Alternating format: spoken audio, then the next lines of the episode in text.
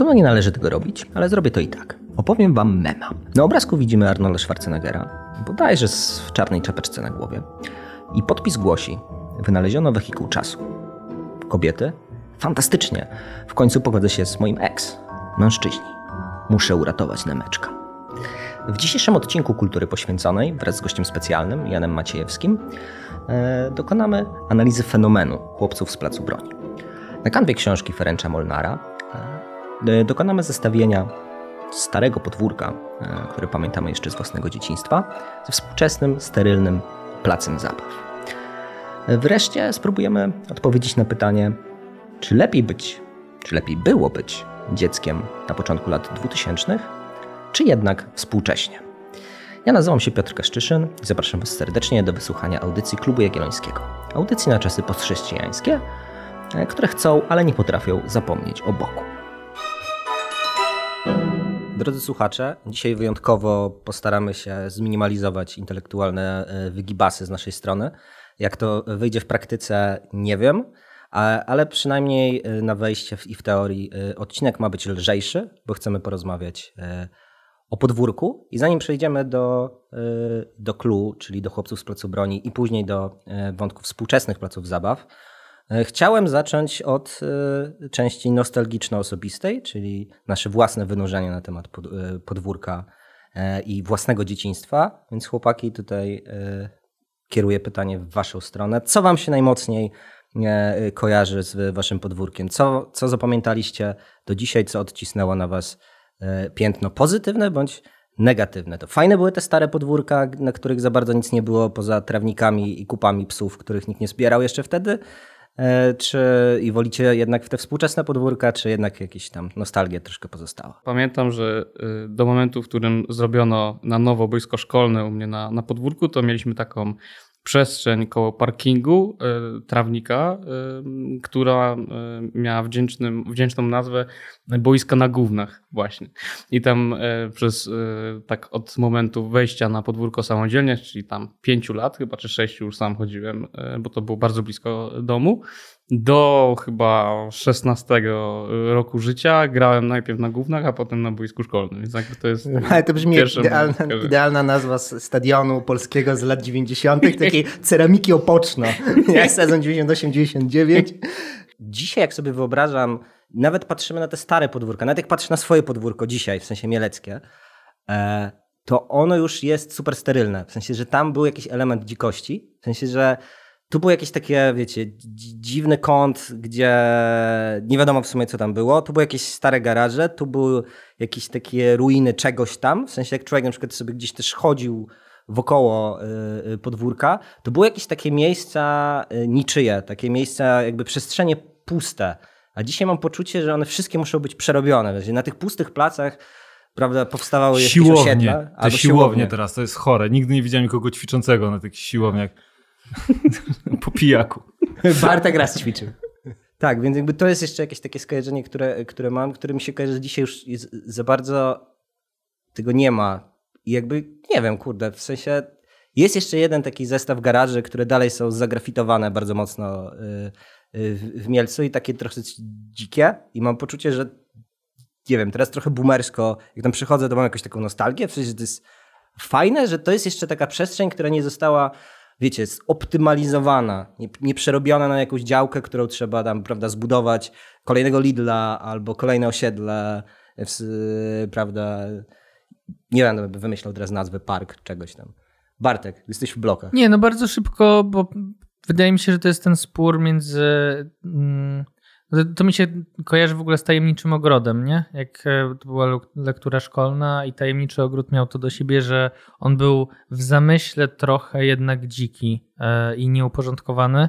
I zasadniczo, jak sobie popatrzymy na przestrzeń, pewnie też e, i adresowaną do, do dzieci, ale w ogóle coś, co jakby było wzorem pewnego, estetycznym wzorem, tak? To miałeś albo ogry, ogród taki brytyjski, taki właśnie nieuporządkowany, trochę taki chaotyczny, dziki i ten taki francuski, czyli przystrzeżony pod, e, e, pod, pod linijkę i my zdecydowanie poszliśmy w tą logikę, że to, co jest dobre, to jest to, co jest właśnie estetycznie takie dograne do tak przystrzyżone, jak, jak, jak te automatyczne teraz kosiarki, nie? że przyjeżdżają i ci do konkretnego centymetra automatycznie przyjeżdżają na trawniku przed tym dworkiem i to wszystko jest e, e, ładnie przystrzyżone. Rozumiem, że przez to, że ciążymy trochę ku temu brytyjskiemu modelowi tajemniczego dzikiego ogrodu, teraz wejdzie Jan cały na biało i powie, że to jest to, co daje dzieciom radość. Nie, paradoks jest taki, że ten brytyjski ogród jest chyba jeszcze bardziej zaplanowany niż francuski, tylko że to jest taka, wiesz, wy, wy, wyreżyserowana, yy, wyreżyserowana wolność czy dzikość, no nie? Ale yy, tak to byś zgodził, w sensie yy, podwórka były, były jakąś namiastką natury, no nie? Były czymś właśnie dzikim, czymś niezaplanowanym, czymś nieoswojonym nikt nie, nie, nikt nie planował, że mają być niezaplanowane. No nie? W tym sensie, że tak po prostu wychodziło. Po prostu ktoś budował bloki, trzeba było zostawić jakąś pustą przestrzeń pomiędzy nimi, żeby, na siebie, żeby ludzie sobie nie patrzyli w okna i po prostu zostawał jakiś pusty plac.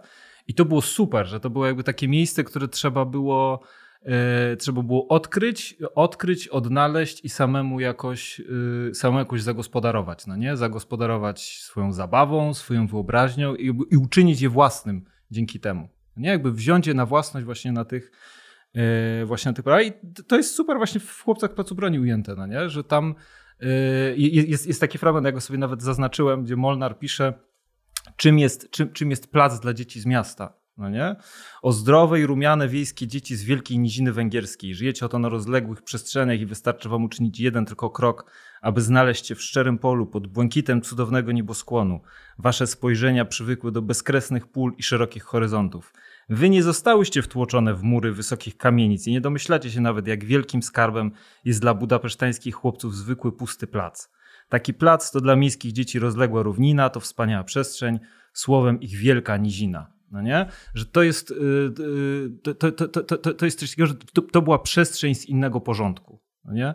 Na tym, na tym moim zdaniem polegał fenomen podwórek i na tym polegał problem też tego, że podwórka znikają. Nie wiem, może po prostu my mieszkamy w innych miejscach, takich, w których podwórek nie ma, ale wydaje mi się, że cała jakaś taka kultura, y, kultura podwórkowa razem z nimi znika. Jak, jak mówiłeś teraz, ja nie, to takie skojarzenie mi się nasunęło, że w tych czasach, kiedy mm, ja chodziłem na podwórko głównie grać w piłkę, ale też, nie wiem, skakać na garażach i, nie wiem, szukać się wchowanego i tak dalej.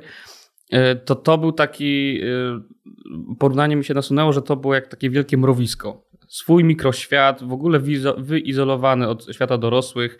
Jedyny kontakt z dorosłymi to był właśnie wtedy, jak mama któregoś kolegę wołała na obiad albo na bułkę. Miałem takiego e, znajomego może jakimś cudem będzie słuchał tej audycji za jakiś czas, może nie, jak się pochwalę na Facebooku i go oznaczę, Łukasz Jęczok nazywał się w ten sposób i on zawsze był z tego znany, że na podwórko wychodził z monstrualną liczbą kanapek i bułek. Alcest, alcest. I jak za, ale nie, właśnie był bardzo szczupły, wysoki y, i tylko po prostu musiał dużo przyjmować jedzenia. Nie? I cały, całą, nie wiem, 12 godzin na tym podwórku spędzał i tylko dochodził tam, mama, kanapkę zrób.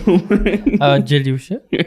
Nie, no nie dzielił się. Y, właśnie po prostu przychodził i jadł, nie? Więc to był taki, i to był jedyny, jedyna styczność jedyna styczność ze światem e, dorosłych, nie? to, że się wołało kogoś. A to był taki e, totalnie wyizolowany mikroświat, gdzie się budowało naturalne hierarchie e, w grupie, gdzie trzeba było walczyć o swoje, gdzie można było więcej cała ta taka duchologia dzisiaj związana, nie wiem, z tym, że y, kupowało się y, tą orężadę za 50 groszy y, zmrożoną, taką pod zastaw, nie? Trzeba było wypić przed sklepem jak piwo, to się tak czuło, że w sumie się jest jak ten, ten dorosły pan, który tam żłopie te piwo gdzieś za garażami, tylko my mamy orężadę, były chrupki, maczugi, które też były za 50 groszy i tam w sumie jak się miało złoty 50 na dzień, to już się było bardzo bogatym człowiekiem.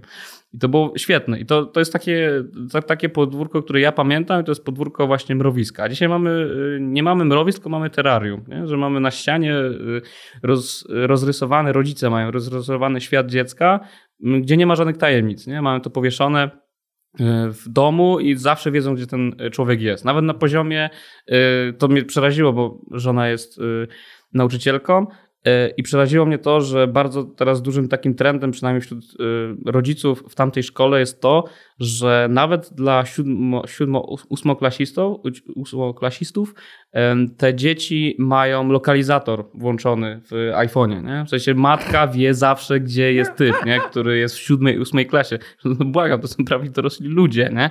a gość nie może, nie wiem, e, pójść sobie gdzieś na spacer nie? z dziewczyną, bo on, matka, co ty dwie godziny robisz w tym parku? Jak można dwie godziny w parku być? Nie? I musisz się spodobać matce. Nie? To jest jakiś absurd, nie? W porównaniu do tego, co ja pamiętam. Nie, no, Przestrzeń absolutnej wolności. To jest nie? Jajca, no jakby, jak matka wiedziała, przez, co ty robiłeś przez dwie godziny z tych y, 8 godzin, które tam biegałeś w sobotę, to to był wow, w sensie, że to było niesamowite, jeżeli tyle, tyle chociaż wiedziała, nie? Więc teraz to brzmi w ogóle jak ten, jak y, więźniowie, którzy są, wiecie, mają to na nogach takie, żeby jak nie no, wypuszczają. No, wydaje mi się, że to bardziej jest taka korpoizacja na zasadzie, że zarządzanie, że dom jest projektem, wobec czego twoje dzieci są też elementem w takim jakby w jakimś wydajnościowym procesie, nie? Że po prostu co ty robiłeś przez te dwie godziny? Mógłbyś iść tu, zrobić to.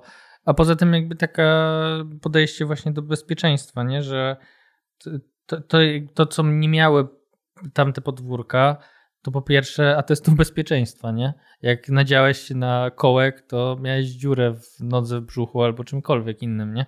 I to była twoja odpowiedzialność, jak miałeś letni 12, żeby tego nie zrobić, a nikt nie stał nad tobą i nikt nad, nie czuwał. Teraz e, byliśmy, byłem na tym spotkaniu ze skautami e, Europy, oni przez tydzień siedzą w lesie i, i, i no, siedzą w lesie. Uczył się różnych rzeczy. W każdym razie, między innymi wystąpienie miał tam Adam Zych mówiąc o smartfonach i o swoich dzieciach, które tam w połowie mają e, w połowie, mówił, że coraz większej liczbie szkół w Krakowie właśnie zabrania się telefonów i też, że rodzice ograniczają telefony po szkole, e, to w kontekście tych lokalizatorów. No ale mówił o tym, że to przede wszystkim jest dla rodziców, że rodzice muszą się poczuć bezpiecznie, muszą mieć cały czas wiedzę o tym, co dziecko robi, dlaczego to robi, tak, i że chęć interwencji ale to się zaczęło już dużo wcześniej, bo ja kończyłem szkołę, kiedy nie było żadnych elektronicznych dzienników, nie?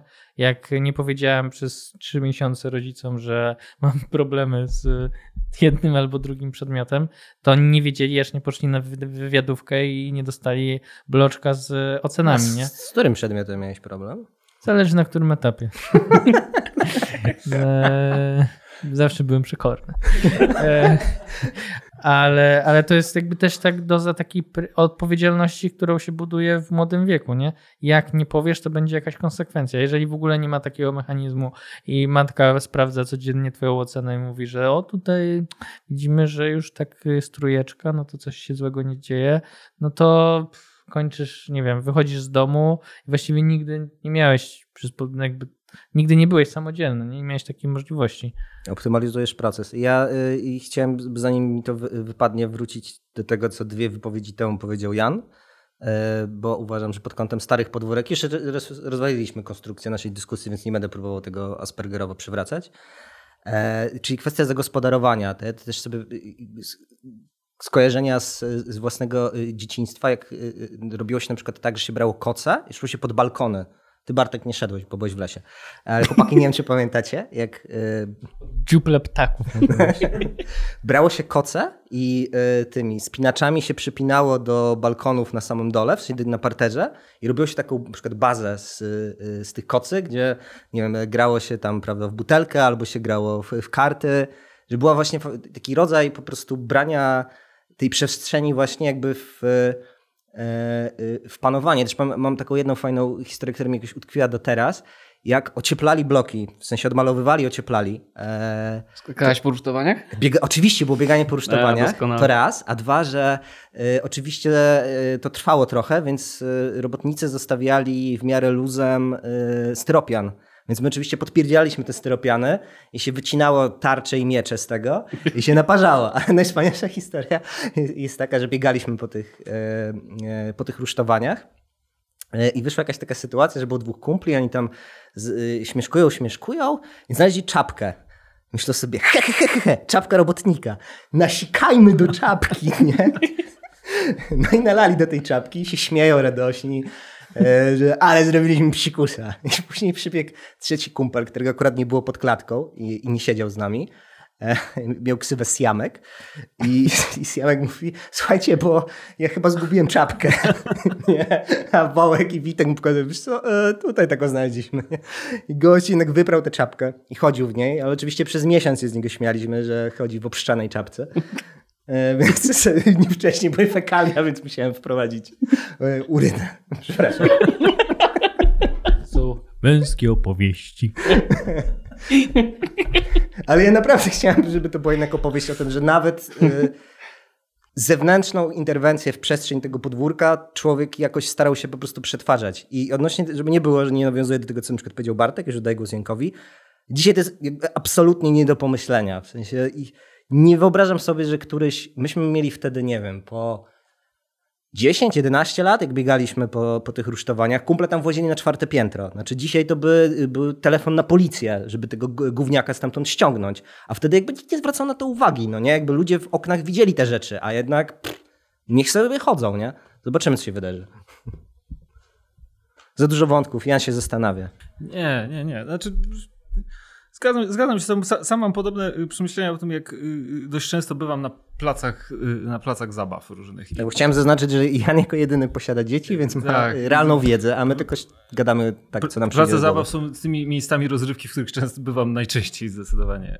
I one są naprawdę fajne, nie? Tak, tak, patrzę, tak patrząc z zewnątrz, one są zrobione z pomysłem i tam z jakąś, z jakąś taką inwencją i widać, że to robili ludzie, którzy, którzy naprawdę czują, czują co, może, co może bawić dzieci, ale kiedy, kiedyś sobie tak, ak- akurat moje dzieci jakoś tam w, w, miarę, w miarę spokojnie się bawiły, tak siadłem, siadłem na ławce spokój i tak się przyjrzałem temu, co tam się dzieje i miałem jedno skojarzenie y, z ławką trenerską i z trenerami, którzy, którzy biegają przy linii bocznej. I wiecie, i mamy dwa typy. Jeden to jest ala Waldemar Fornalik, czyli taki chłodny, chłodny coach, czyli tylko są realizowane założenia taktyczne, no nie? I Czy dzieci dobrze przesuwają? tak, tak, tak. Czy przesuwanie, czy przesuwanie jest ten. Ale jest też y, drugi model i, i, to za, i to zazwyczaj dokładnie, i to zazwyczaj mamusie realizują Michał Probierz, no nie? Czyli, y, czyli, pełna, czyli pełna ekspresja, nie? Co on musi zrobić tym łokciem? Co on musi zrobić tym łokciem, żeby pan zareagował? Co? Co musi? Co, co poszło? Co poszło? Nie? Do sklepu ma kur... Nawet, nawet na poziomie takim... Siadka, że tam nie było faulu, czy go wcale go nie uderzył, nie pchnął go tam, nie rzuci mu piaskiem. No tak.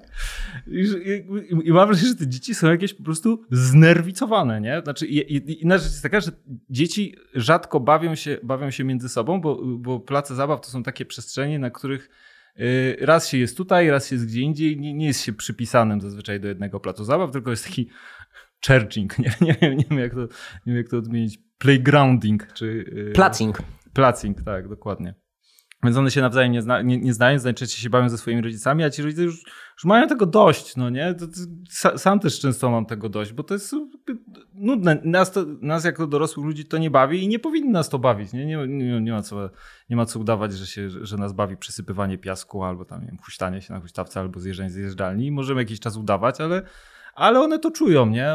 To wiedzą, że I, i, I mam wrażenie, że, że w ich wyobraźni wykształca się jakiś taki y, zabawa jako taki y, nie wiem, czas, cz- czas po, prostu, po prostu trzeba wypełnić. No nie? Jeden z obowiązków jakiejś tam codzienności, który trzeba, e, trzeba, e, trzeba zrealizować. I trzy, przez, to, przez to, że te place zabaw są dość fajnie zrobione, to one, mam wrażenie, nie pozostawiają zbyt wiele miejsca dla wyobraźni. No nie? To, że tam jest wszystko nazwane. Wiemy, że to jest zamek i to może być fajny zamek, albo, albo statek piracki i też jest jakby super, ma 15 zjeżdżalni i 10 jakichś tam przejść. Ale to już jest to, to już jest nazwane, no nie? My nic nie zrobimy z tego statku kosmicznego, bo to już jest jakby zdefiniowana, zdefiniowana przestrzeń. I to jest jakieś takie, kurde, kastrowanie wyobraźni, nie? I to już nie są, i, i place zabaw nie są już przestrzeniami y, natury, tylko kultury z powrotem, no nie? Plac zabaw to jest, y, to, to, to jest przestrzeń, która została zaplanowana, stworzona, jest artefaktem. Ktoś, kto, kto- ktoś, ten, ktoś ten artefakt stworzył i przez to jakby wyobraźnia nie może już wykonać tej pracy, którą naturalnie wykonywała na podwórkach. No, te dwie rzeczy, na które zwróciłeś uwagę. Po pierwsze, ten element, że zabawa staje się czynnością jak każda inna, w tym sensie, że trzeba ją wpisać w harmonogram dnia z jednej strony, a z drugiej strony ten element wyobraźniowy, że zamek jest zamkiem.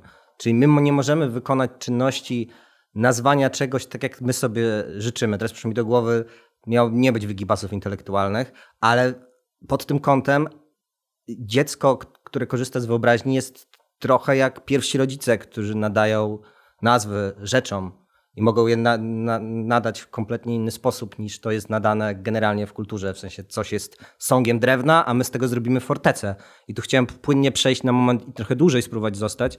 I patrzę w stronę Konstantego, który obejrzał, nie tylko przeczytał książkę, znaczy nie czytał książki, ale obejrzał film e, Chłopców z Placu Broni. Każdy przeczytał tę książkę Czytałem w odpowiednim książkę, czasie. Tak, ja na przykład przeczytałem ją w zeszłym tygodniu i znowu miałem łezki w oczach, jak na meczek umierał. Nie będę ukrywał. I śpiewałeś łeskimy. Nie, to tylko ty. To nie pod, ten, pod prysznicem. Bar, Bartek to nie ten odcinek.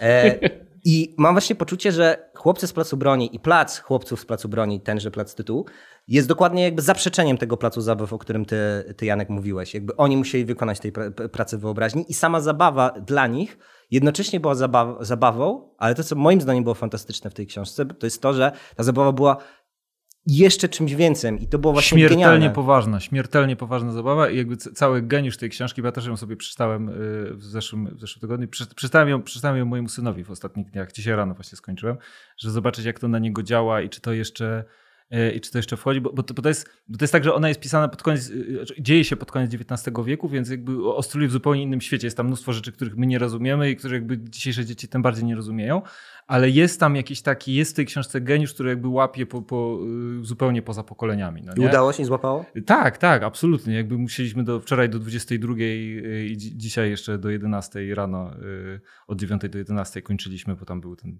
dramatyczny wątek, prawda, umierania Nemeczka i, i, i sprzedawania placu. I, i to, jest, to, że jest, jest kilka powodów, dla którego ta książka jest, jest fenomenem i nie ma podobnej sobie w ogóle w całej literaturze dziecięcej, no nie?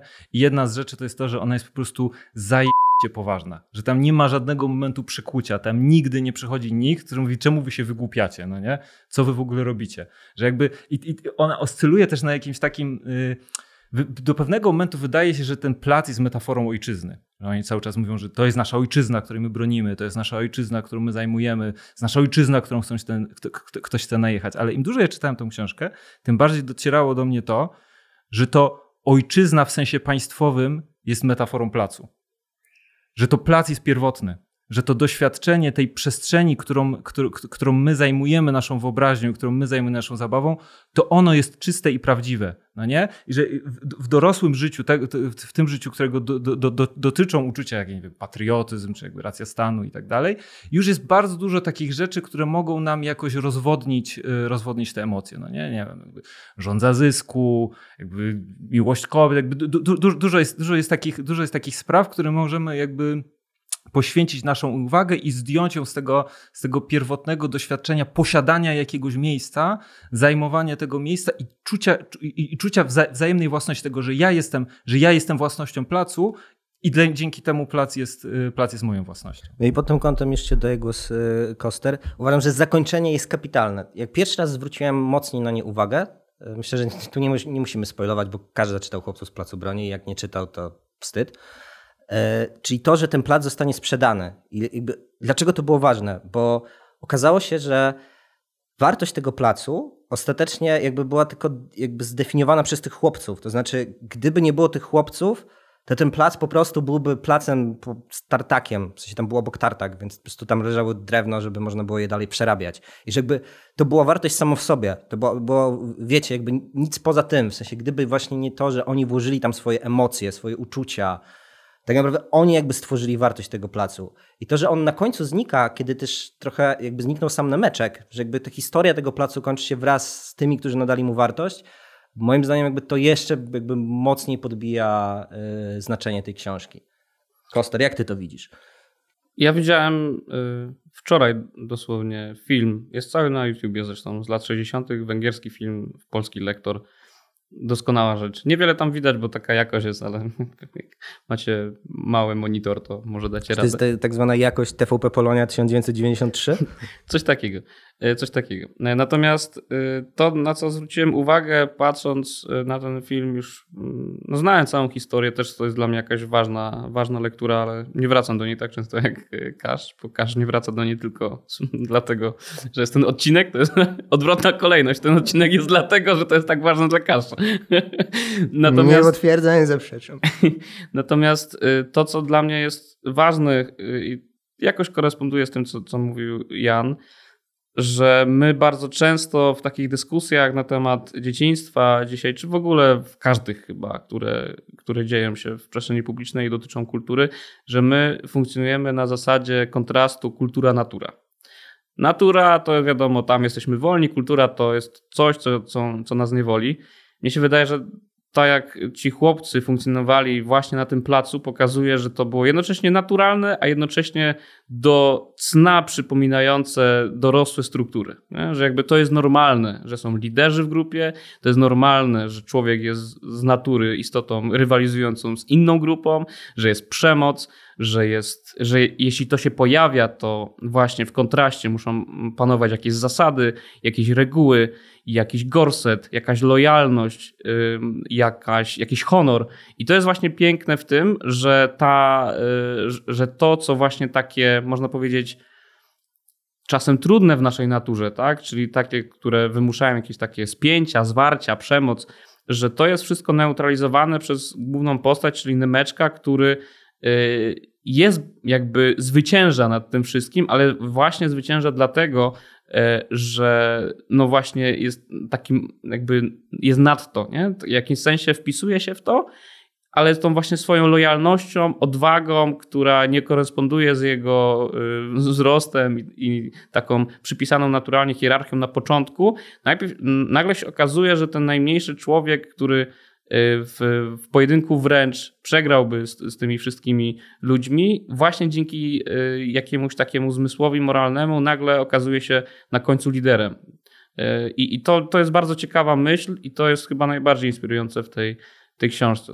W sumie dwie rzeczy, tak? Czyli, że nie ma czegoś takiego jak opozycja natury i kultury, bo człowiek potrafi istnieć tylko na sposób kulturowy w rzeczywistości. To się te dwie perspektywy się przenikają. A dwa, że właśnie ta lojalność, honor, to co jest typowo ludzkie, zwycięża ostatecznie w tej, w tej książce i ona jest dobrze, dobra z tej takiej perspektywy też wychowawczej, nie? żeby dzieci wiedziały, że tak naprawdę y, za cenę podkrążonego oka warto postawić się silniejszemu, nie? bo ostatecznie to takimi zachowaniami możesz sobie zbudować pozycję w grupie, nawet jeśli, nie wiem, jesteś niższy, jesteś chudszy albo grubszy właśnie, gorzej w piłkę grasz, nie? No to jak pójdziesz do y, konkurencyjnego placu i załatwisz blokówę, żebyśmy grali, a wszyscy inni się bali, no to będziesz miał szacunek w grupie, nawet jak cały czas stoisz na budzie, jesteś gruby, nikt cię nie chce puścić do pola, nie? Przykład z, z jakiś, y, powiedzmy, biograficzny, nie? Biograficzny przykład jest super. E, ja chciałem najpierw powiedzieć tak, że po lekturze po raz kolejny się utwierdzam, że y, Gereb, czyli zdrajca chłopców, jest tuż za pudłem najgorszych zbrodniarzy świata. Stalin, Hitler, Pol Pot i Gereb. Y, nienawidzę syna. A druga rzecz odnośnie tej natury i kultury, to trochę obok, a trochę ciągnąc ten temat i przeskakując ewentualnie do Bartka. Dzisiaj, dzisiaj się staram rozdzielać w miarę sprawiedliwie. Rozrzucasz piłki. Rozrzucam piłki ze środka pola. Moim zdaniem to też y, ta książka przebija pewien balon sztucznego, no balon złe słowo, pokazuje, że granica między życiem dorosłym a zabawą i życiem dziecięcym wcale nie jest tak ostra i tak mocna. Bo nagle się okazuje, i to jest dokładnie to, co ty pokazałeś, y, to, co ty powiedziałeś, Kostek, nie? że to wszystko jakby, bo się łączy z tym, co też powiedział Janek, że to jest super w tej książce, że ta zabawa jest śmiertelnie na poważnie. Bo nagle się okazuje, że te same kategorie, które nam się wydają super dorosłe i super takie poważne, jak je prze, przełożyć na poziom yy, właśnie dzieciaka, no to jest jakby, to jest to samo. I nagle się okazuje, że właśnie takie śmiertelne przekonanie, nie wiem, ja jestem wielkim człowiekiem robiącym karierę w, w, korporacji, albo jestem wielkim politykiem, który robi wielkie rzeczy, nie wiadomo jakie, no to jest takie właśnie głębokie, dojrzałe, yy, dorosłe i tak dalej. A nagle się okazuje, jak czytamy tę książkę, no Boka, który porównuje się do, yy, do Napoleona, można się z tego śmiać, albo właśnie się zastanowić głębiej, bo myśleć, a może kurde na jakimś levelu tak było. Znaczy, jedyna różnica polega na tym, że Napoleon nie posyłał chłopców, żeby się rzucali piaskiem, tylko żeby ginęli od, y, od bagnetów, nie? A może tam wcale jakiejś super jakościowej różnicy nie ma w tym. Więc to jest jeszcze dla mnie jakaś y, istotna wartość tej książki. E, no ja bym połączył to, co mówiłeś ty i co mówił Janek, to znaczy zawsze byłem i jestem uczulony na takie dezawuowanie przeżyć dzieci i nie tylko przeżyć dzieci, bo zasadniczo mamy tendencję do tego, żeby oceniać, że coś jest, jakieś przeżycia są mniej istotne, bo nie wiem, nie oddziałują w takiej skali, jak my doceniamy, czy my uważamy za, za jakoś tam e, ważne, tak? Że ja nie jestem politykiem, co ja mogę, to jest jego odpowiedzialność, nie moja, tak? Albo mówi się dzieciom często, o, ty chodzisz teraz do szkoły, to co ty masz do zmartwienia? Jak będziesz dorosły, to dopiero się to. No, zasadniczo i, i to widzimy na kartach tej, tej, tej książki, to dobrze pokazuje, że od najmłodszych lat po pierwsze działają już te struktury takie wspólnotowe, to znaczy my już za kogoś bierzemy odpowiedzialność, my na coś oddziałujemy, my musimy wybrać jakąś drogę, tak? I to wszystkie te książki dla młodzieży, właściwie dla dzieci i młodzieży na polskim gruncie, ja czytałem głównie Bagdaja albo Niziurskiego. To jest podobny mindset trochę jak, jak u Molnara.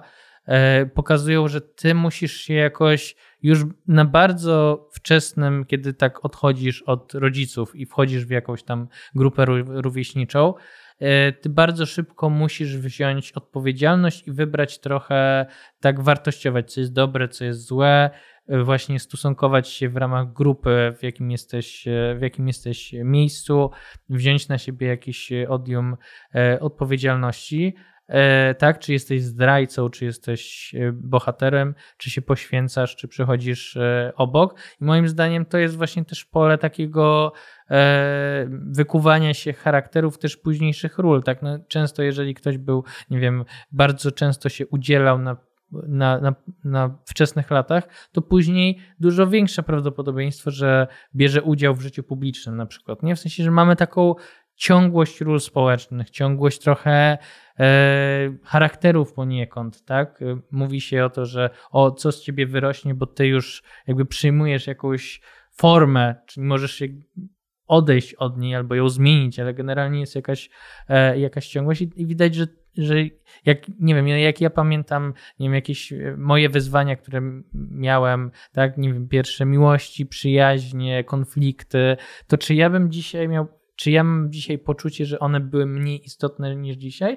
Mam poczucie, że one były jeszcze bardziej istotne, było dużo trudniejsze do ucieczki. Nie? Dzisiaj możesz zmienić pracę, możesz wyjechać, twój manewr jest dużo większy, a wtedy miałeś ten plac i nie mogłeś uciec od tych, e, od tych problemów, tylko musiałeś się e, z nimi mierzyć. A jeżeli, tak jak Janek teraz mówi, jest taki placing pod tytułem dzisiaj pójdziemy do placu rakiety i poznasz nowe koleżanki, gdzie indziej masz skrzypce, gdzie indziej masz e, szkołę i tak dalej, to, no to, to, to nie dochodzisz do sytuacji granicznych, a wtedy tych sytuacji granicznych wydaje mi się było, kiedy byłem dzieckiem, sytuacji granicznych było dużo więcej niż dzisiaj. O, a jeżeli wartościujemy na zasadzie skali, że wiem, wtedy to byli tylko koledzy i jakby dzieci i to nie miało jakiejś fali konsekwencji, chociaż tutaj u Molnara te konsekwencje są realne, no to, to moim zdaniem to też nie ten droga właśnie między dzieckiem Napoleonem a Napoleonem realnym. No, dyskusyjna sprawa. Ja y, tylko jedna rzecz odnośnie tego, co powiedziałeś, to też jest w książce, jest to właśnie ten fragment, kiedy Boka porównuje sam siebie trochę do Napoleona, to się w pewnym momencie jest tam taki fragment, gdzie on się zastanawia, czy to oznacza, że skoro teraz ma takie predyspozycje i jakby jest w tym chyba dobry, takie ma poczucie, to czy w takim razie na przykład on jak będzie dorosły, to stanie się żołnierzem, albo będzie dowódcą, czy jakby to przejście już, już y, też w książce, samej książce jest zaznaczone. Janku? Mhm. Y, jest, jest w waszych wypowiedziach taki ton, nie mam, y, y, nie mam do końca pewności, czy to jest intencjonalne, ale, ale zamierzam się z nim nie zgodzić, bo y, pobrzmia takie przekazanie, że dzieciństwo jest przygotowaniem do dojrzałości. Że to, co, że to, co się dzieje w dzieciństwie, ma jakby jakiś, jakiś kapitał kulturowy czy cywilizacyjny, który musimy wtedy zebrać, i on i on zaprocentuje. Ja zap zapolemizuję, jak skończysz. Nie, nie o to chodziło. I, on, za, i on zaprocentuje, i on zaprocentuje e, w przyszłości. No nie? I mam wrażenie, że mnóstwo rzeczy, które teraz są robione z dzieciństwem dzieci, działa dokładnie w ten sam sposób. No nie, nie wiem, nauka trzech języków już w przedszkolu, wiem, lekcje tańca od szóstego roku życia e, jakaś tam y, wyższa matematyka dla dziesięciolatków i tak dalej, no nie? Że to jest jakby tworzenie jakiegoś takiego sztucznego kokonu w przekonaniu, że prawdziwe życie dopiero się zacznie No nie? Że, że, że, teraz, że teraz jest taki czas, ty musisz po prostu nazbierać, yy, yy, na, na, nazbierać kapitału, który w przyszłości ma yy, zaprocentować. A wydaje mi się, to będzie hardkorowe i na pewno nietrafione porównanie, ale jedyne, jakie mi przychodzi do, do, głowy, to jest trochę tak jak z objawieniem chrześcijańskim. No nie? Ono było i się skończyło prawda? Jakby potem wszystko, co się dzieje po, e, po zakończeniu dziejów apostolskich, jest tylko wyklarowywaniem się tej pierwotnej treści, która tam była. No nie? Dogmat, się, dogmat się rozwija, ale się nie zmienia. Tak samo, tak samo jest z dzieciństwem z dzieciństwem i z dojrzałością. I to, to, to, ja, ja, szukałem trochę informacji o, o, Ferencu Molnarze przed naszą, e, przed naszą rozmową jakby to, potwierdziło to moją intuicję. To był człowiek, który nie pisał zasadniczo książek dla dzieci. To jest ciekawe, że Chłopcy z Placu Broni są chyba jedyną jego rzeczą, jaką napisał dla dzieci. On pisał mnóstwo rzeczy, pisał dramaty, dramaty, powieści, reportaże wojenne, ale nie pisał dla dzieci. Chłopcy z Placu Broni napisał tylko dlatego, że był strasznie zadłużony i podpisał jakiś kontrakt na śmieszne w tamtych czasach pieniądze, czyli tysiąc koron, żeby po prostu spłacić jakieś najpotrzebniejsze długi. To sprawiło, że nie, nie, nie, zarobił, nie zarobił ani grosza na, na wszystkich prawach, tantiemach od filmów i, i, i ekranizacji ekranizacji Chłopców Pracy Broni. Je, jak, jest, jak Sapkowski z Wiedźminem. Mniej więcej. Jest, jest też coś takiego, że on mógł napisać taką książkę tylko dlatego, że po pierwsze patrzył na to z perspektywy dorosłego, kogoś, kto zazdrości trochę dzieciom, i też trochę jako pisarz, kto zazdrości dzieciom tej intensywności przeżycia i doznania. No nie? To, tego, że właśnie tam wszystko jest takie, yy, że tam wszystko jest takie pierwotne, mocne i uderza, i uderza do głowy jak czysty alkohol, prawda? Te wszystkie i zdrada, i zdrada, i honor. No nie? To jest to, to, to, jest to, że on był Węgrem i że Węgrzy mają bardzo specyficzne doświadczenie, po pierwsze ojczyzny, tego, że oni, yy, oni są ludem, który przybył do Europy z daleka, prawda, ze wschodu i oni obchodzą ich święto narodowe, nazywa się Dniem Zajęcia Ojczyzny, prawda, czyli osiedlenia się. My wędrowaliśmy przez cały świat i tutaj się zatrzymaliśmy, w tym miejscu, prawda, to, to, to jakby pomaga nam zrozumieć, czym był ten plac dla tych chłopców, no nie? To, to jest znowu to pierwotne doświadczenie pierwotne doświadczenie ojczyzny. I, i, I, druga rzecz, on tworzył w czasie, kiedy powstawała być może najlepsza literatura, jaka kiedykolwiek była pisana, czyli na przełomie XIX i XX wieku, e, wieku e, na Węgrzech wśród, wśród, wśród ludzi, y, którzy, nie wiem, jak Giulia Crudi czy Dejo Costolani, którzy, oni mieli idealnie wypracowany ten sposób pisania, który jest y, z, z, jakoś zagłębiony w, w, w języku węgierskim, tego, te, tego dla nas jakby zupełnie niezrozumiałe jego jakiegoś takiego magicznego brzmienia, gdzie rzeczywistość przenika się, gdzie rzeczywistość przenika się z fikcją, prawda? Tam w tych powieściach i w powieściach i opowiadaniach bardzo często występują dzieci, które mają zupełnie dojrzałe problemy, no nie? I to są opowieści o dzieciach, ale zupełnie, zupełnie nie dla dzieci. I trzecia rzecz to doświadczenie utraty, y, utraty swojej ojczyzny. Coś, co Węgrzy, y, coś, co Węgrzy odczuli strasznie mocno pod Trianon, no nie? I, i, I po tym, że ich, y, że, że, że dla nich, że wielu z nich straciło, straciło ojczyznę, nie?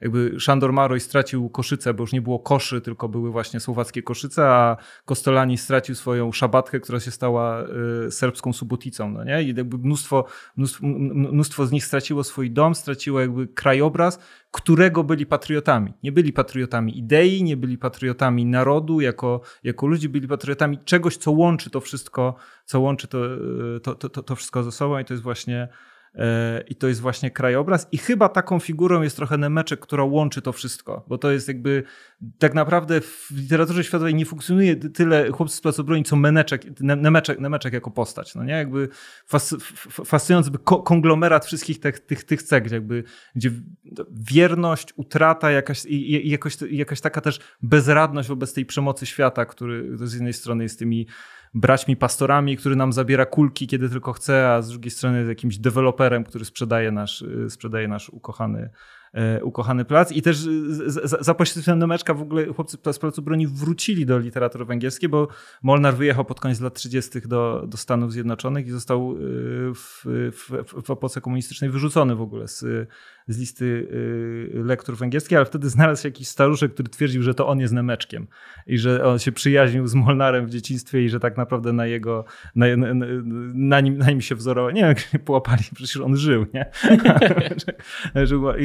wtedy, i, i, wtedy, i wtedy ta, ta, popularność tej książki, która była jakoś podskórna na Węgrzech, ona wtedy wybuchła, no nie? Ten gość miał wizyty w zakładach pracy, jeździł po szkole i tak dalej. Dość szybko się zorientowali, że on jest oszustem, no nie? Ale to już była taka, to już było takie wydarzenie, po którym jakby się już nie dało, y, nie dało tego cofnąć, no nie? Chłopcy z placu broni wrócili i jakby są cały czas czytani i podobno jest tak, że naj, najżywsza jest jej popularność i na listach lektur są, są głównie na Węgrzech, w Polsce i we Włoszech. Nie wiem zupełnie, co łączy te trzy kraje, natomiast wydaje mi się, że jest tutaj kilka, kilka, fajnych, yy, kilka fajnych test, które pewnie były naciągane, ale można by z tego zbudować.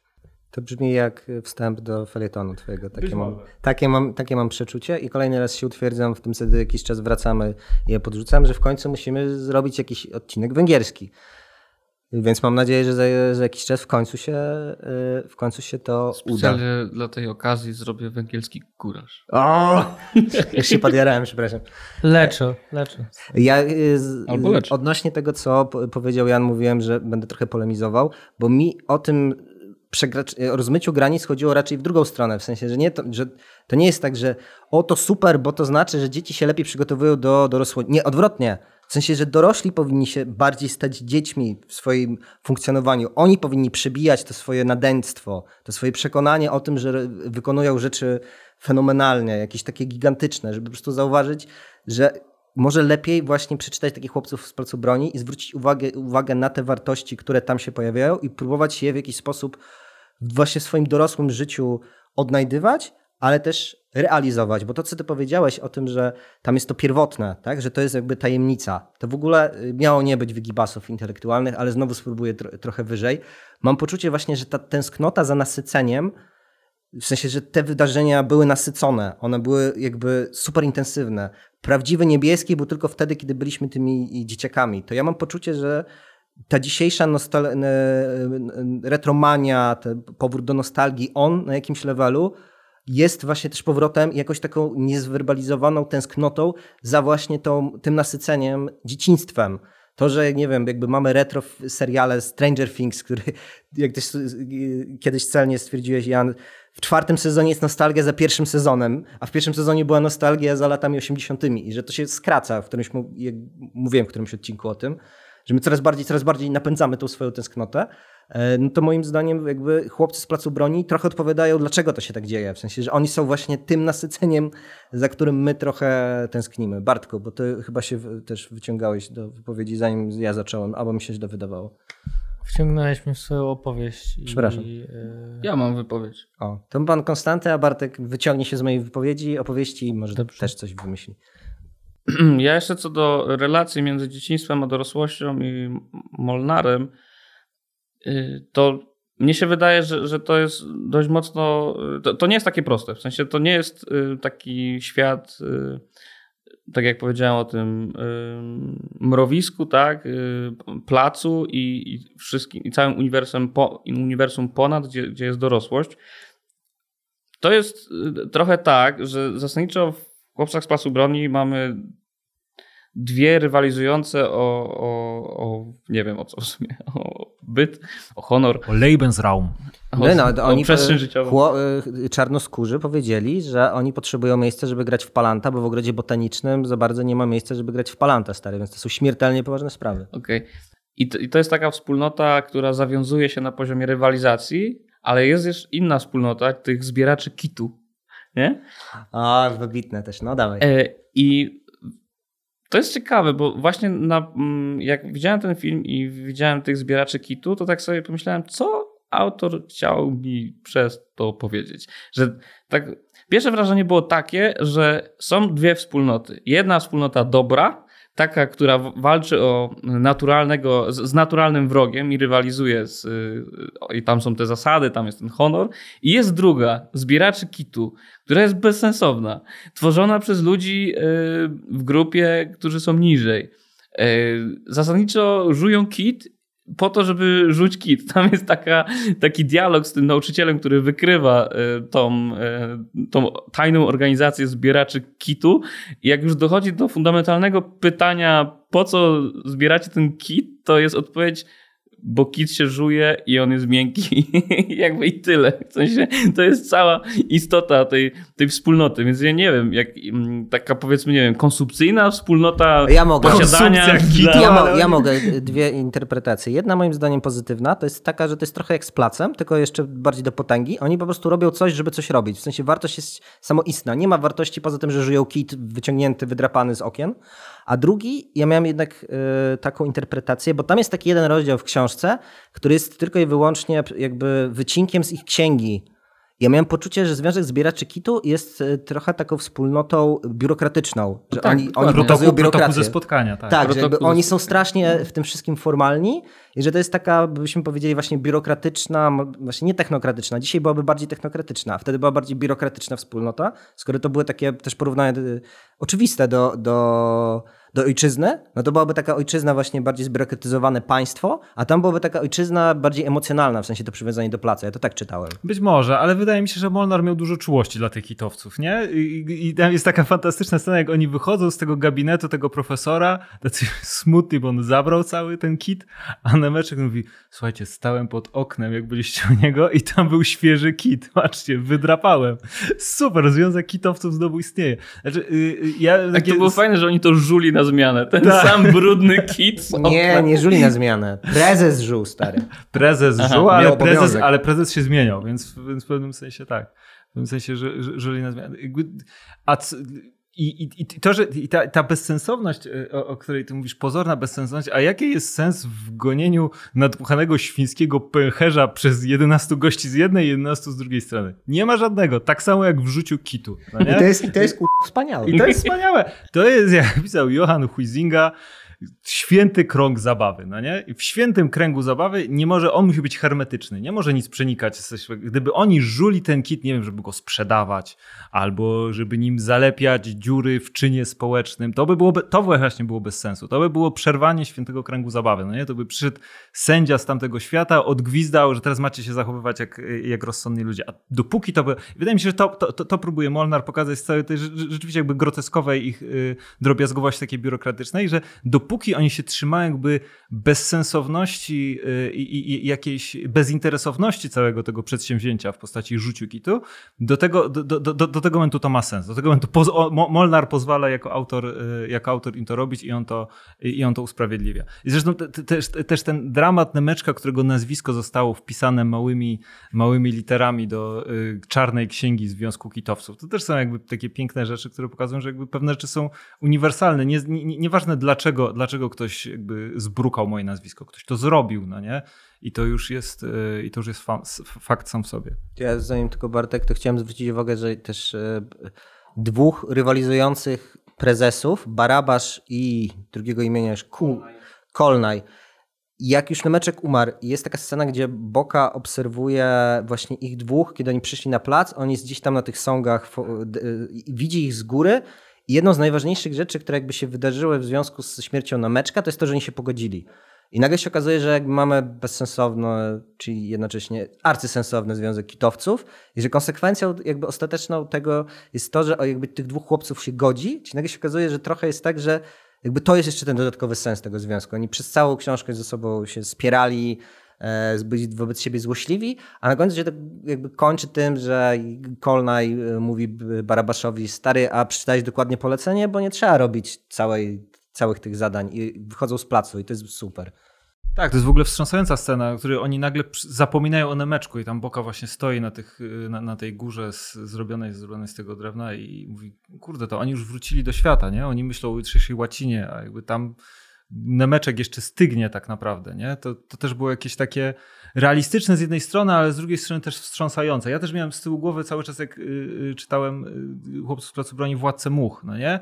I o, o, ile, o ile bardziej realistyczna i, i, i prawdziwsza jest ta wizja Molnara niż ta, ni- niż ta pozornie taka naru- na, na, na, naturalistyczna i turpistyczna wizja, wizja, wizja tej wyspy, na której nagle wszyscy zaczynają być okrutni. No nie? Jakby natura ludzka właśnie nie do, końca, nie do końca tak działa, że jakby ona zawsze ciąży, e, czy za, zawsze, ją zasysają od góry jakieś takie pojęcia nie wiem, jak honor, odpowiedzialność, strach przed zdradą. Też ta niesamowita scena, kiedy ojciec Gereba wpada na plac, no nie? I ja te, i, i też czekałem, czy on będzie tym, który, który powie, dobra, przestańcie się wygłupiać i przeproście mojego syna. Ale nie, on tam przychodzi, żeby zapytać, czy jego syn jest zdrajcą, no nie? I to też jest wspaniałe, że on wie, że jeżeli on, nieważne kogo on zdradził, czy on zdradził kitowców i czy on zdradził swoje państwo, jeżeli on zdradził teraz, to już na zawsze zostanie zdrajcą.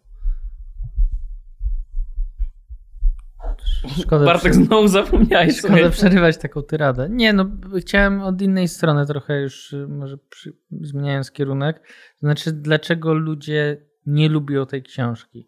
Jest e, dziennikarka... Kto nie je- lubi tej książki? Jest- pierdzielisz? Jest dziennikarka Newsweeka Dominika Długosz, ona ma w opisie na Twitterze napisane, że rozmawia z ludźmi, którzy przeczytali coś więcej poza chłop- chłopcami z placu broni, bo to jest naprawdę słaba książka. I Ja z takimi ludźmi nie rozmawiam. ja To jest, nie, nie to jest, tak, to jest ja- tak obrzydliwe, mora, moralnie obrzydliwe, Ale- że nie miałem to skomentować. nie, nie, nie denerwuj się, Piotrze. Ale chodzi mi o to, że na czym polega, na czym polega e, ewentualny zarzut wobec tej książki. Wydaje mi się, że, że to jest, wiecie, to pierwotne takie napięcie, znaczy obawa przed nieracjonalnością, nie? Dla wielu. W sensie nieracjonalności to znaczy te wszystkie pojęcia, o których mówiliście, ho- honoru, jakiegoś, nie wiem, wyższego sensu, jakiegoś poświęcenia, tak? Jakiejś ofiary, że to wszystko ma swój komponent nieracjonalny. Możesz Kaszujesz- mówić, nie, bo ja, ja jestem w blokach, żeby wy, wy, wyjaśnić okay. Dominikę Długosz. Dobrze, No. to ja, to ja, ja postaram się jeszcze, jeszcze kilka słów. E, I żeby mamy ten ko- komponent właśnie nieracjonalny, a z drugiej strony jakby cały czas się tu zgadzamy w tym duchu pod tytułem jeżeli nie ma tego komponentu właśnie poświęcenia, oddania, honoru, to to wszystko nie ma sensu trochę, nie?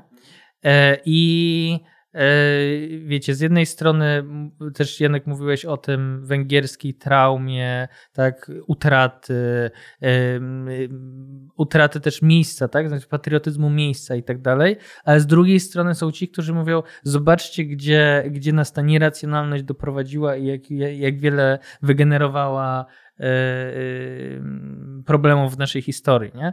I że jakby to jest, to jest powoływanie się na dokładnie tą samą historię, nie? Na historię chłopców z placu broni, że oni by weszli i rozgonili i powiedzieli przestańcie się bawić, bo to jest niebezpieczne, nie? Ty mówisz super, że ojciec wszedł i powiedział i zapytał, czy jego syn jest zdrajcą, nie? I, e, I wydaje mi się, że tego napięcia w ogóle ono jest nieusuwalne, nie? Że ja jestem bliski temu, że bardzo bym chciał i towarzy, mam wrażenie, że towarzyszy mi jakoś cały czas właśnie te kategorie uniwersalne i że ja nie chcę dążyć do jakiejś takiej e, użyteczności i racjonalności czystej i właśnie unikania jakichś takich sytuacji granicznej, w której nie miałbym możliwości dokonać, podjąć sam decyzji o tym poświęceniu, nie? E, A z drugiej strony są, są ci, którzy jakby chcą w ogóle wyrugować to, a mam wrażenie, że kończy się to tym, że życie w ogóle nie ma, e, nie ma smaku, nie? I to jest najbardziej przerażające, że, że życie sprowadzone właśnie do racjonalności i użyteczności jest po prostu cholernie smutne i po prostu nie, nieludzkie w jakimś sensie. Przede wszystkim jakby nie ma jednego pojęcia racjonalności. To, co przedstawia Długosz, tak jak to zrekonstruowałeś, ona przyjmuje jakąś taką... zakładam. Okej, dobrze. Nie Jakby to jest jakiś rodzaj racjonalności, który jest w ogóle bez sensu. Jakby, sorry, no, rozumiem, że Dominika Długosz, teraz ja będę też interpretował. Jest prawdopodobnie zwolenniczką demokracji liberalnej i tego, żeby sędziowie Europejskiego Trybunału Sprawiedliwości interweniowali w Polsce. Wolę niemoc niż przemoc. Dziękuję, pan Jan. Sorry bardzo, ale Unia Europejska jest takim samym Gdzieśmy wylądowali. takim samym konstruktem i demokracja liberalna jest takim samym konstruktem, jak to, że y, nadajesz wartość rzuciu kitu. Nie ma większej specjalnie, jakby trudno mi sobie wyobrazić inaczej. Na poziomie formalnym dla mnie to jest jakby ten sam proces, w sensie racjonalne jest rzucie kitu. Jeżeli ja nadam temu pewną wartość i właśnie to zracjonalizuję i tak samo mogę zracjonalizować abstrakcyjną wspólnotę Unii Europejskiej albo abstrakcyjną demokrację liberalną. Znaczy udawanie właśnie, to jest mnie wkurza, jakby udawanie, że oni mają coś bardziej racjonalnego, a to jest nieracjonalne, bo chłopcy z Placu Broni to są w sumie protofaszyści, a Boka przy dobrym, jakby tam trochę przy go przekręcić, to by się zmienił w Hitlera, no to to jest jakiś żart. I poza tym oczywiście to nie ma smaku życia, tak jak powiedziałeś, oczywiście tak jest.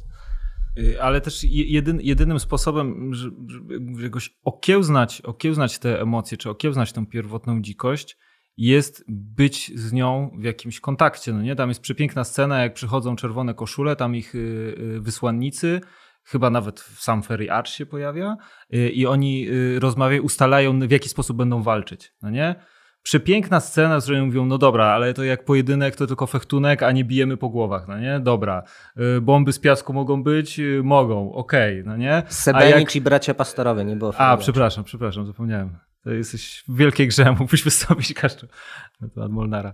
I, i, i, że, i, że to są, i, że, I że to są rzeczy, które jakby nie da, nie da się w ten sposób inny, inny, inny jakiś cywilizacyjnie ich opakować, niż po prostu tego doświadczać, niż tego przeżywać. Bo jeżeli, jeżeli w ogóle jakby zamkniemy całą tą sferę E, sferę, sferę ludzkiego doświadczenia. Tak jak to się robi trochę dzisiaj, no nie? Tam na przykład zabraniając się chłopcom bawić pistoletami albo, albo mieczami. Udawać, że w ogóle coś takiego jak przemoc, pierwotne instynkty, czy rządza panowania, czy, czy, czy potrzeba honoru, uczucia tak, wspólnoty, że to są u, rzeczy... U nich to już jest ta zła kultura, która narzuca negatywne wzorce, a nie naturalna potrzeba damnia komuś po głowie, masz 7 lat i cię nie, wkurza kolega z to jest, świe, to jest święte prawo kosmosu, żeby czasem komuś dać po mordzie po prostu, jeżeli tak nie będzie, to... O, jakby... takie prawa to jakby to będzie jak wtedy, jak mówiła czarownica w opowieściach z Narni, inaczej cała Narnia zapadnie się w ogniu i we krwi, no nie? Po prostu to są uniwersalne prawa kosmosu i tych uniwersalnych praw kosmosu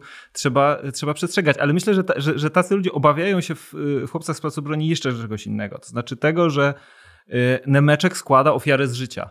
No nie? Że to jest gość, który po prostu całkiem, całkowicie, całkowicie świadomie poświęca się dla, e, dla swojej ojczyzny, dla swoich przyjaciół, też dla swojego jakby poczucia honoru, tego, żeby, e, te, tego, żeby mieć, jakieś, e, mieć jakieś poczucie godności.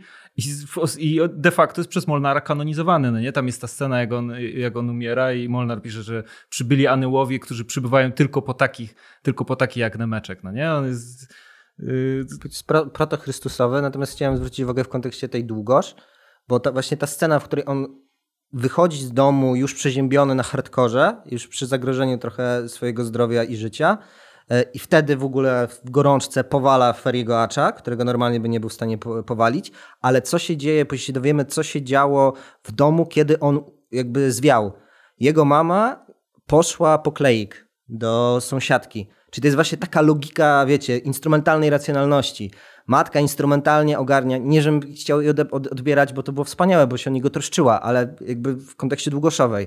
Tu się dzieją racjonalne rzeczy. On był właśnie jakby z tej perspektywy długoszowej totalnie nieracjonalny. Więc jakby jeszcze raz podbijam rzeczywiście tu taką różnicę jakby w naszych perspektywach. No nie? On po prostu wstał i spieprzył z domu, żeby pobiec na plac. Tak, i jest taka tendencja, żeby się użalać nad Nemeczkiem. Och, jaki on biedny, umarł, umarł, jako, umarł będąc małym dzieckiem, tam nie dożył, mógł jeszcze tyle przeżyć. A co on tak naprawdę mógł przeżyć? Nie? To jest też kolejna wstrząsająca scena, kiedy przychodzi, jego ojciec jest krawcem, no nie, Nemeczka, i, i, i przychodzi stary Nemeczek. E, I przychodzi jakiś gość, żeby tam wyrychtować garnitur garnitur, no nie? I ten kraj mówi, no przepraszam, może trochę później, no bo dziecko mi umiera. No fajnie, fajnie, ale tam szypan, no nie? Tutaj sprawdza. I, tam, i, i, i, mamy taką scenę, kiedy z jednej strony słyszymy tego już naprawdę, e, już naprawdę bardzo chorego, kaszlącego, czy tam w jakichś omamach pogrążonego Nemeczka, a z drugiej strony mamy tego gościa, który mówi, że go pod pachą opina, no nie? I żeby tutaj dodał, e, po, po, poluzował trochę na udzie, no nie? I tak naprawdę to jest, to jest też trochę pokazanie tego, że męczeństwo jest też w pewnym sensie łaską. Jakby nemeczek jest jak, nie wiem, jak taki kwiat na polu, który został zerwany w odpowiednim momencie i dzięki temu, i dzięki temu nie usechł, no nie? dzięki temu nie zwiędł. Jakby jego, jego los spełnił się w tym, że stanął na czyimś, yy, stanął w wazonie, w czyimś ognie, oknie, albo nie wiem, był wyrazem miłości, albo czyli jego los był czymś więcej niż biologią, był czymś więcej niż koniecznością. Bo taka przyszłość zapewne czekałaby na meczka, no nie? Gdyby on dorósł, gdyby on wcale się nie, wcale nie zachorował, to były czasy, kiedy jakby klasowo był dużo bardziej zdeterminowany niż nasze, pewnie też byłby krawcą jego ojca, albo nie, jakimś fiakrem, czy kimś takim. To, są, to są mocne tezy, nie wiem, czy się zgadzam, bo jednak zawsze e, oprócz tego, że widziałem te wątki posłuszeństwa, ofiary, e, męczeństwa, to, to jednak jak jest chory młody człowiek, to trzeba było zrobić wszystko, żeby go zatrzymać w tym mieszkaniu, po prostu wyzdrowieć, e, pozwolić mu wyzdrowieć. Więc chyba tak z perspektywy dorosłego zawsze odczytywałem to, to tą scenę. Natomiast ja chciałem wrzucić inny trochę, inny trochę wątek, Mianowicie, y, trochę odchodząc może od chłopców z placu broni jeszcze do tych naturalnych hierarchii. E, I do pani Długosz, to jest komentarz taki meta. Gdy pani Długosz, nie wiem czy, czy pani Długosz ma dzieci, ale gdy ona będzie wychowywała swoje dzieci w duchu właśnie antynymeczkowym i antychłopcy z placu broni, no to jej synek będzie już przechodząc się do innego uniwersum ananiaszem. Nie? Czyli y, on będzie bardzo racjonalny, poukładany, będzie robić to, co, y, co y, mamusia chce, trzeba się nauczyć, trzeba być najlepszym w klasie, ale w grupie będzie funkcjonował jak ostatni z ostatnich, nie? Na samym końcu. Wariat z tego Ananiasza, jak mówię Mikołaj. tak, tak. I to jest właśnie na, na poziomie tych naturalnych hierarchii Mikołajek też jest bardzo dobry, nie? Jest Rufus najgorszy w klasie, nie? To jest jakby nawet jego drugie imię, nie? Ananiasz... Kleofas był najgorszy w klasie. Rufus to był ten, który dawał po mordzie. Tak, Rufus tak. był synem policjanta i dobrze A Kleofas był okay. najgorszy w klasie, bo miał telewizor, tam był jeszcze taki element pedagogiczny. tak. Ja chciałem tylko powiedzieć, że kupiłem właśnie cztery części. no więc... Y to, co dla mnie jest y, wartościowe w Chłopcach z Placu Broni i też bardzo mocno irytują mnie takie głosy sceptyczne co do tych opowieści, że jakby nie ma alternatyw. To jest naturalne, że człowiek w grupie y, jakby jest tam agresja, jest tam przemoc. Nie trzeba tego y, wartościować pozytywnie, ale potraktować to jako zjawisko przyrody. Po prostu musisz się w tym świecie odnaleźć.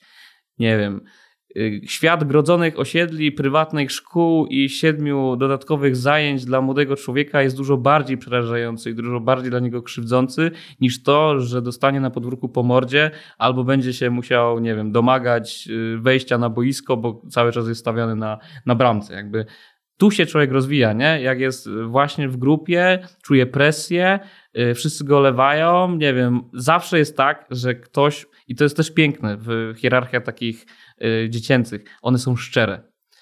Ty wiesz, y, że ktoś jest taki albo inny, to po prostu go w ten sposób nazywasz. Nie? I te wszystkie pseudonimy, nie? to, że jakby wprost, no, gruby na bramę. Jakby jak masz 17 już lat, to nie powiesz gruby na bramę, bo ci trochę głupio, bo wiesz, że mu trochę może być przykro, ale jak jesteś dzieckiem, to totalnie w dupie. I to jest fajne i to jest zdrowe, nie? Bo ten człowiek gruby wie, że jest gruby i może warto coś z tym Stary, zrobić, nie? powinieneś uczyć, że fat shaming yy, twojego bąbelka... Nie ma coś takiego fat shaming, to nie istnieje.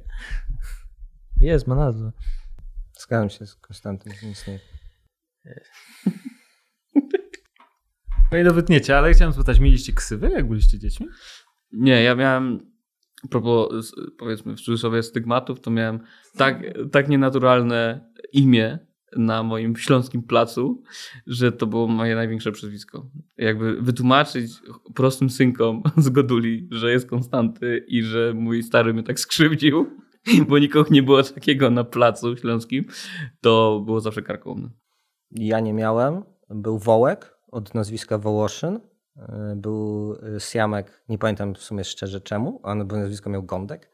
E, był mały, biały i duży biały, bo mieli białe włosy. Kiedyś o nich opowiadałem, drodzy słuchacze, była taka historyka na koniec odcinka na podwórku, Łukasz jak się miała to być od, od sobie, a nie znowu o Mielcu. Zawsze jest, na końcu jest zawsze o Mielcu. Zawsze jest o Mielcu. I to chyba tyle z ksyw takich było. A ty nadawałeś ksywy jeżą, Bartek, u siebie? Albo matka tak, cię jakoś przezywa? Było, tak, było trzy jeże i wszystkie miały jabłuszka na plecach. E... Chciałem na koniec już, nie wiem, miałem pewnie z kilka jakichś od nazwiska skrzywionych, ale nie miałem jakiegoś pseudo. Brzydki? Zawsze jak piszę, zawsze jak piszę twoje nazwisko y, na telefonie, to mi poprawia na brzydki. Ja twojego nie piszę. E, chciałem do literatury samej, tak na koniec w sumie, bo e, po pierwsze nie wiem, nie wiem, no tak, będę kapkował, e, bo po pierwsze nie wiem teraz, co w sumie rodzice podsuwają dzieciakom. Ja jednak naprawdę wychowałem się na tym winetu niziurskim, panu samochodziku, Bardaju i tak dalej. Uważam, że to było jakby super takie po pierwsze formacyjne jako samo sama le lektura, a po drugie, wydaje mi się, że dlatego jeszcze dzieci w, jakoś tam w podstawówce czytały faktycznie te książki i jakoś to przeżywały, nie? Że nie wiem, nawet jak byłem tam w drugiej klasie i przeczytałem, nie wiem, psa, który jeździł koleją, to mnie to rozwaliło, bo to było tak jakby niesamowite doświadczenie, nie? Jakby zawsze ta, ta nie ma miękkiej gry, że się kończy dobrze, nie kończy się dobrze, nie?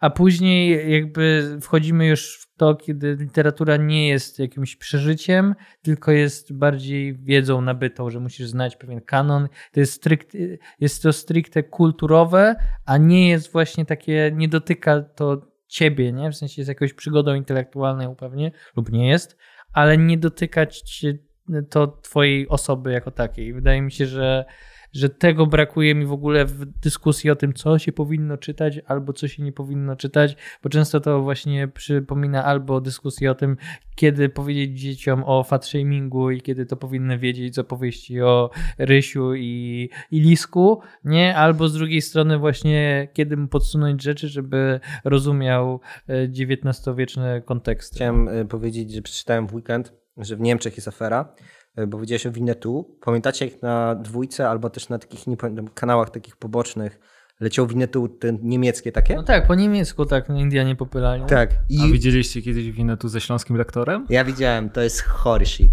Ciepej ta siekierka.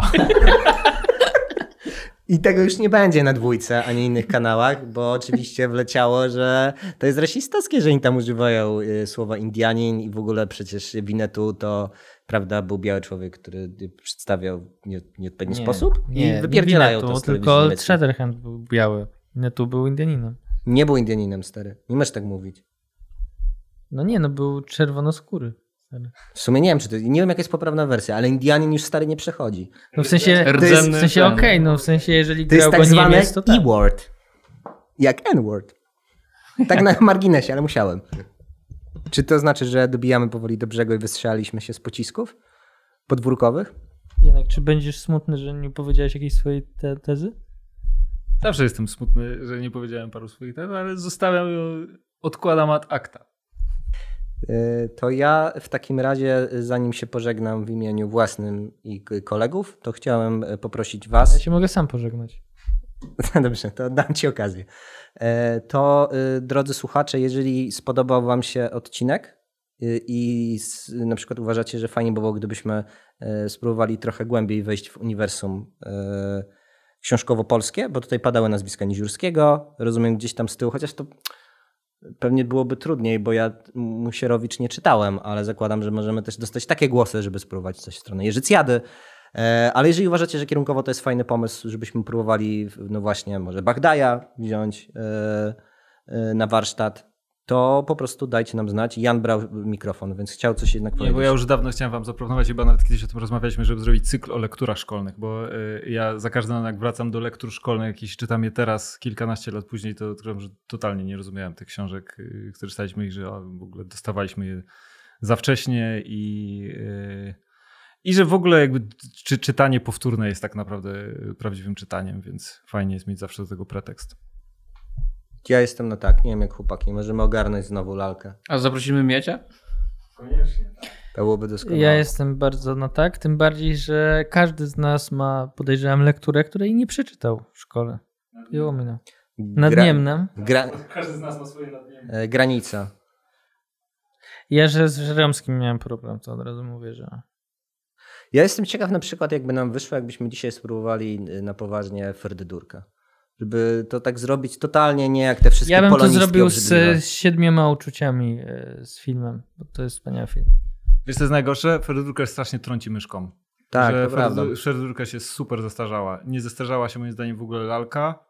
Trylogia się zestarzała dużo mniej, natomiast Ferdydurka z całą tą swoją obrazoburczością no, i, i, i, i, awangardowością strasznie, e, strasznie Sorry, już jak lecimy, to ja na przykład Szewców bym sobie ogarnął. Jeszcze raz mam. Pamiętam, że bardzo mi się podobali Szewcy. Był topka. Konstantę, ty byś co w, w naszym no, cyklu zapowiadanym w takim razie? Nie wiem, piszą ludzie, kto by będzie wygrywał, tego bierzemy. Znaczy, kto wygra, tego Ja bym kawkę chyba zrobił. No. O, nigdy nie, nie, nie, nie, nie przerobiłem go w ogóle. Nigdy w życiu nie czytałem, nie czytałem nic jego. To jest to? Słuchajcie, czyli musicie nam dać znać po pierwsze, czy mamy ogarniać Bagdaja, a po drugie musicie nie nam... Nie Bagdaja, tylko Bagdaja. Bagdaja powiedziałem, Adama. Zrozumiałem Bagdaja. Patataja. A po drugie, y, jakie lektury y, chcielibyście, żebyśmy omówili? Pomogli zrozumieć. A Pomogli później zrozumieć. będziecie to puszczać swoim dzieciom? Nie, właśnie nie możecie. Nie, nie będą zdawać matury. No właśnie, chciałem powiedzieć, że nie wolno pisać tych naszych, ewentualnie tylko na rozszerzonej. E, to jest jedyna opcja. Ja pamiętam tylko na końcu, że jak pisałem maturę rozszerzoną z Polaka, dostałem chyba śmierć porucznika Mrożka i w życiu nic nie, chyba, nie, coś tam jedno może był Mrożek, był w liceum, ale pierwszy raz widziałem ten, tę książkę na oczy y, i tak udało się 70% wykręcić, więc matura to jest żart. Ja miałem na maturze rozszerzonej z polskiego jakiś fragment myśliwskiego, którego totalnie nie kojarzyłem, kim wtedy był. E, I e, poleciałem. Ja miałem taką metodę przygotowania się do matury z polskiego, że kupiłem sobie taką książkę, w której były wszystkie słowa klucze, jakich należy użyć. I po prostu wyuczyłem się ich na pamięć i potem wpieprzyłem je wszystkie naraz i miałem 92%. Tak, to jest doskonałe. Hakował system. Kupcie sobie książkę, najważniejsze słowa na maturę rozszerzoną i po prostu walcie jak karabin. Tak, jak znacie jakieś słowa, których znaczenia nie rozumiecie, to po prostu wrzucajcie losową, może akurat bęben wam Ja wrzucam, 10%. żeśmy zaczęli od y, sen nocy letniej, prawda, i później jakoś pójdzie. Dziękujemy serdecznie. Jeżeli dotarliście aż do teraz, to jesteśmy z Was dumni. Mam nadzieję, że podobał się odcinek. I ja się żegnam w imieniu Konstantego i e, Jana, a Bartek pożegna się sam. Cześć.